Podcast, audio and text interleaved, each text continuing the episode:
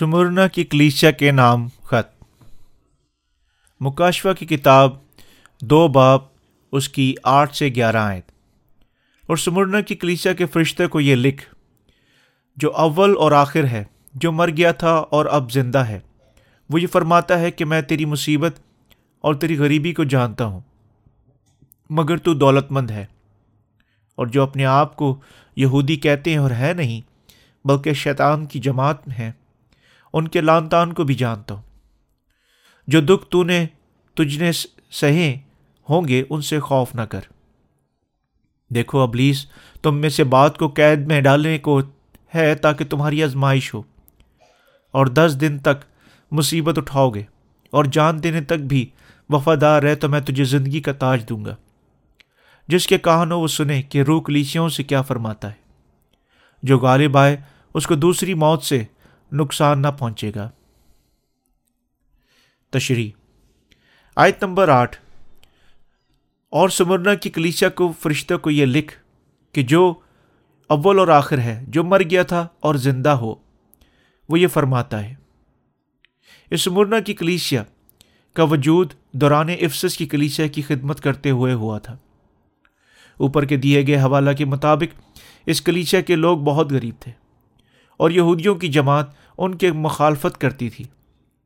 پولی کراب کا پولی کراب کی ایزا رسانیوں کے دوران ہم دیکھ سکتے ہیں کہ یہ کلیشیا یہودیوں کے ہاتھوں کس قدر دکھ اٹھاتی رہی تھی۔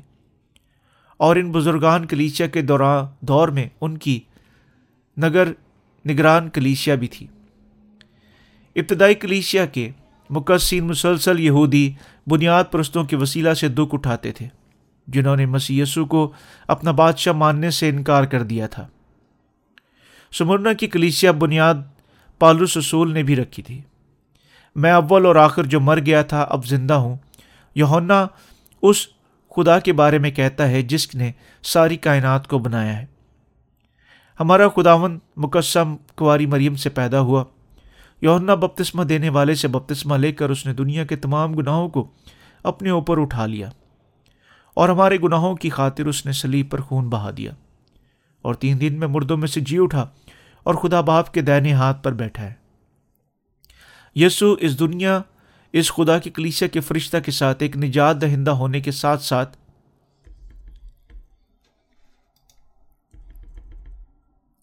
قادر مطلق خدا کے طور پر کلام کرتا ہے۔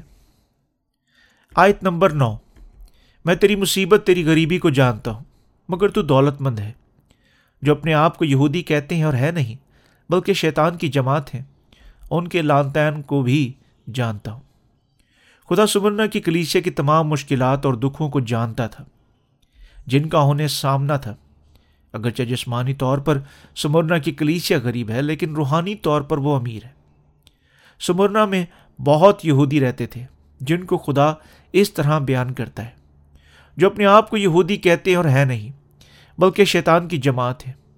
انہوں نے اپنے آپ اس کے حوالے کیا تاکہ شیطان انہیں اپنے مقاصد کو پورا کرنے کے لیے استعمال کر سکے۔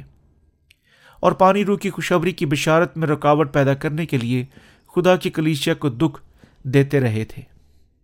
ان کا یہ ایمان تھا کہ ہم یہودی عقیدہ کا ماننے والے ہیں اور وہی صرف ابراہم کی اولاد ہیں۔ لیکن حقیقت میں وہ ابراہم جسے ایمان کی پیروی کو نہ تو وہ کر سکے، بلکہ اسے اور بدتر ہو گئے تھے۔ آخر کار انہوں نے اپنے باپ دادا کے خدا کا انکار کر دیا۔ بے انتہا یہودیوں نے انہیں دکھ دیے، اگرچہ یہ کلیسیا غریب بھی تھی۔ اس کے باوجود وہ کلیسیا تھی، جو روحانی طور پر بہت امیر ہے۔ آیت نمبر دس، جو دکھ تجھے سہنے ہوں گے۔ اس سے خوف نہ کر۔ دیکھو، ابلیس تم میں سے باز کو قید میں ڈالنے کو ہے تاکہ تمہاری آزمائش ہو، اور دس دن تک مصیبت اٹھاؤ گے، اور جان دینے تک بھی وفادار رہے تو میں تجھے زندگی کا تاج دوں گا۔ خدا سمرنا کی کلیچا کو فرماتا ہے، جو دکھ تجھے سہنے ہوں گے، ان سے خوف نہ کر۔ اس لیے یقیناً ابلیس ان میں سے بعض کو مقصین کو دکھوں میں ڈال تھت۔ تاکہ ان کے ایمان کی آزمائش کی جائے اور یہ انہیں تقریباً دس دن اٹھانی ہوگی۔ خدا فن فرماتا ہے، جان دینے تک وفادار ہے جس کے ساتھ ایک وعدہ بھی ہے کہ میں تجھے زندگی کا تاج دوں گا۔ خدا پیشتر سے یہ جانتا تھا کہ سمرنا کی کلیسیا کے کچھ لوگوں کو دھمکایا جائے گا تاکہ ان کے ایمان کو تباہ کیا جائے۔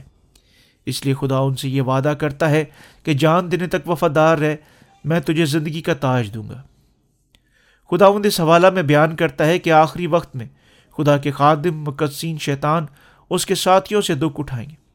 لیکن ہمارے پاس وہ قوت ہے جس کے وسیلہ سے ہم جان دینے تک وفادار رہ سکیں گے۔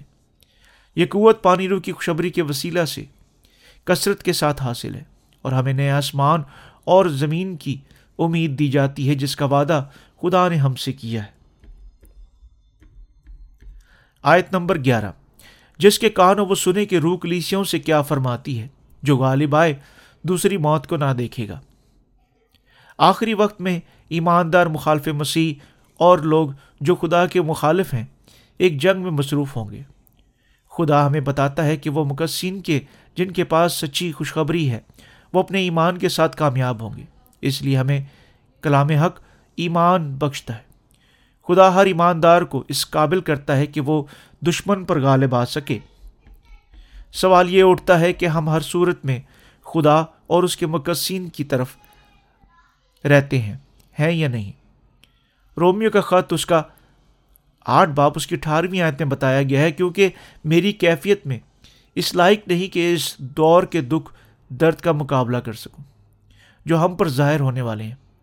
اور ہماری ساری مخالف مسیحی کے ہاتھوں آخری دنوں میں مختصر عرصہ میں ہوگی۔ شاید ممکن ہے صرف دس دن کی ہو۔ ہمیں خدا پر بھروسہ کرتے ہوئے جس کے بعد ان تھوڑے سے دکھوں کے دور میں قائم رہنا چاہیے اور مخالف مسیح پر غالب آتے ہوئے خدا کے نام کو جلال دینا چاہیے اور اپنی بادشاہی انعام کے طور پر حاصل کرنی چاہیے۔ خدا نے مقصین کو یہ قوت بخشی کہ وہ اپنی مخالف مسیح کی جنگ پر فتح پائیں۔ آئے ہم مل کر اپنے ایمان، اپنے پانی اور روح کی خوشخبری کے ایمان کے ذریعے اس پر فتح یابی کا شادیہ نہ بجائیں۔ اور اس طرح سے ہم سب اس ہزار سالہ بادشاہت نئے آسمان اور زمین کے ساتھ ہمیشہ تک زندگی گزاریں گے۔ پہلی موت سے مراد ہماری جسمانی موت ہے، جبکہ دوسری موت ہماری روحانی موت ہے، جو جہنم کی آگ ابدی سزا کے طور پر ملے گی۔ مقدسین کے لیے جسمانی موت ایزا رسانی کے دوران ہے، لیکن ان کی روحانی موت کبھی نہ ہوگی۔ میں خدا کا شکریہ ادا کرتا ہوں جس نے ہمیں یہ عزت اور جلال بخشا تاکہ اس کے نام کو جلال دینے کے لیے مقام شہادت کو حاصل کر سکیں گے۔ ان آخری دنوں میں ایمانداروں کو بھی ابتدائی کلیشیا کی طرح اپنی شہادت دینی ہوگی۔